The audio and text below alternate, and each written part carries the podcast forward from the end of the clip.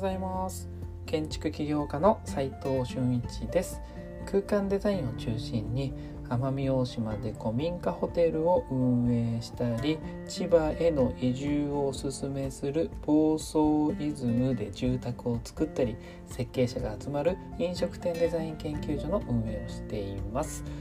今日は飲食店デザイン研究所は何を考えているのかと。えー、そういった、えー、お話をしたいなと、えー、今までまあ宣伝ばっかりこう頭の最初にちょっと僕はこういうことやってますよっていう話をしてるながら、え毎回放送してるんですけれどもその中でねえー、設計者が集まる飲食店デザイン研究所はって何なのって皆さん思っているかなと思ったので、えー、ちょっと今日はね飲食店デザイン研究所ってどんなことを考えているのかなというところをお話しできたらなと。なので 結論はそんなにね、えー、出てこない、えないんですけど皆さんに知ってもらいたいと。飲食店について知ってもらいたい。空間デザインについて。そういった話ができたらなと思っております。まあ、なんでこんな話を今日してるのかというと、えー、9月にですね、えー、東京ビッグサイトで飲食店デザイン研究所が久々にですね、えー、展示会を行うんですね。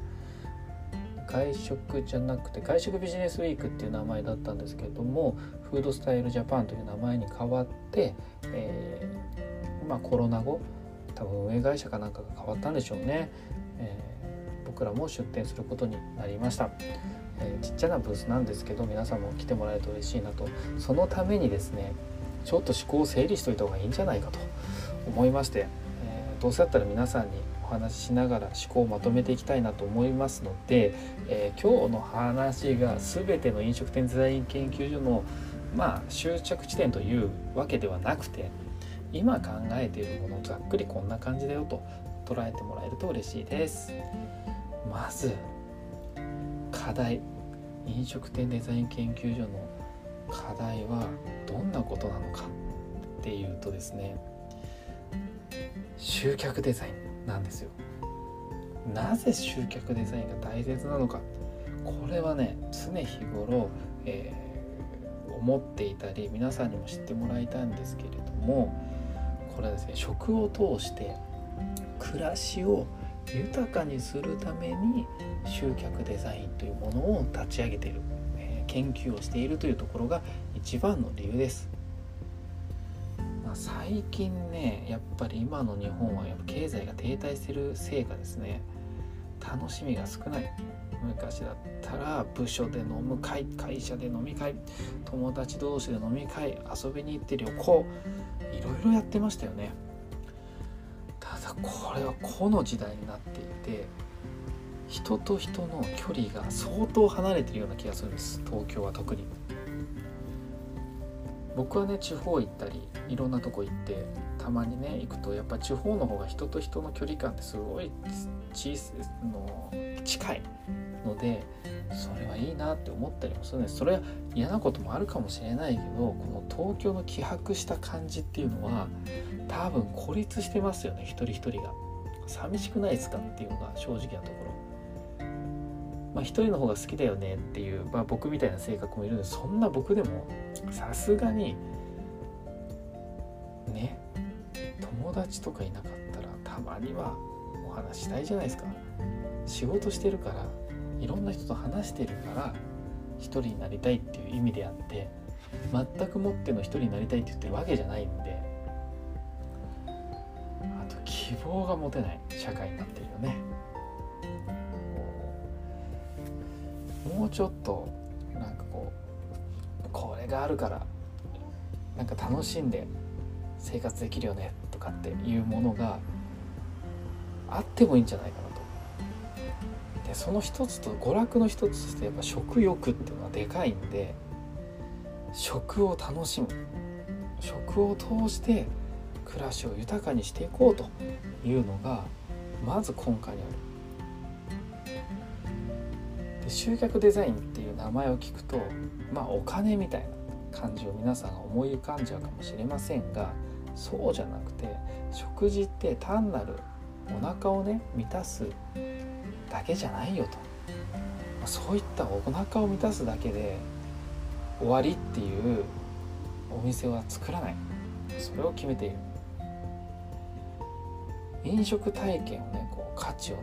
向上させるようなものを作っていきたい。例えばねコミュニケーションがめちゃくちゃ楽しめるお店だったり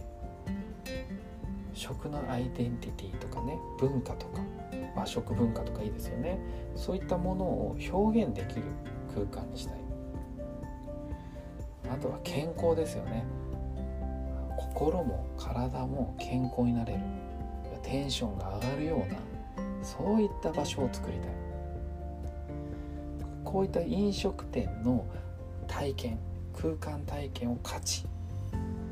として皆さんに広めていきたいっていうのがあるわけですよ。空間体験をねこう提供するのがすげえ重要だよなっていうのを感じている。これがね集客デザインって本当は大切だからみんなもやってほしいなって思っているっていうことなんです。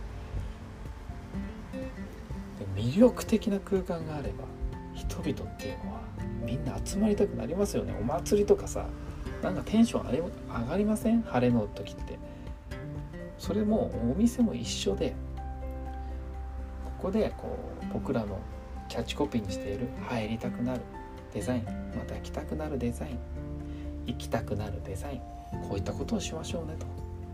言っています。そのために飲食店の空間づくりだけは僕らこう飲食店デザイン研究所に任せてほしいと思ってるわけです。なぜ飲食店デザイン研究所がいいのか。これね日本の今の日本の必要な飲食店を作ろうとしているということが重要。あとやっぱ生き続ける必要長く続ける必要性があるので負けない死なない飲食店を作るためにどうしたらいいかを常日頃考えている。考えに考えている。何がお客さんが離れていってる原因になっているのか。また来たくなると思わせるファンを作るにはどうしたらいいのか。あとねオープン後も継続したお付き合いをしたいんですよ。設計とか施工とかの会社をやっているとやはりメインお金をもらっているメインの仕事がオープンまでなんですよね。オープンしたらはいバイバイみたいな感じなんですけどそれがちょっと悲しい。で僕らの場合はその後の僕らので作ったデザインがどういう売り上げになってどんな人が来ていてまたは集客ができていなくてそれは何が原因だったのかもともと集客をデザインをしようと思って研究した結果それを設計図書に落とし込んで作ってるはずなのにもし来なかったとしたらそれは何が原因なのかっていうのを追求しなきゃいけない。ってことはその追求ができるのはオープン後なんですよね。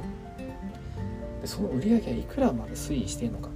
これも知っておきたい。なので僕らと一緒にやるオーナーさんは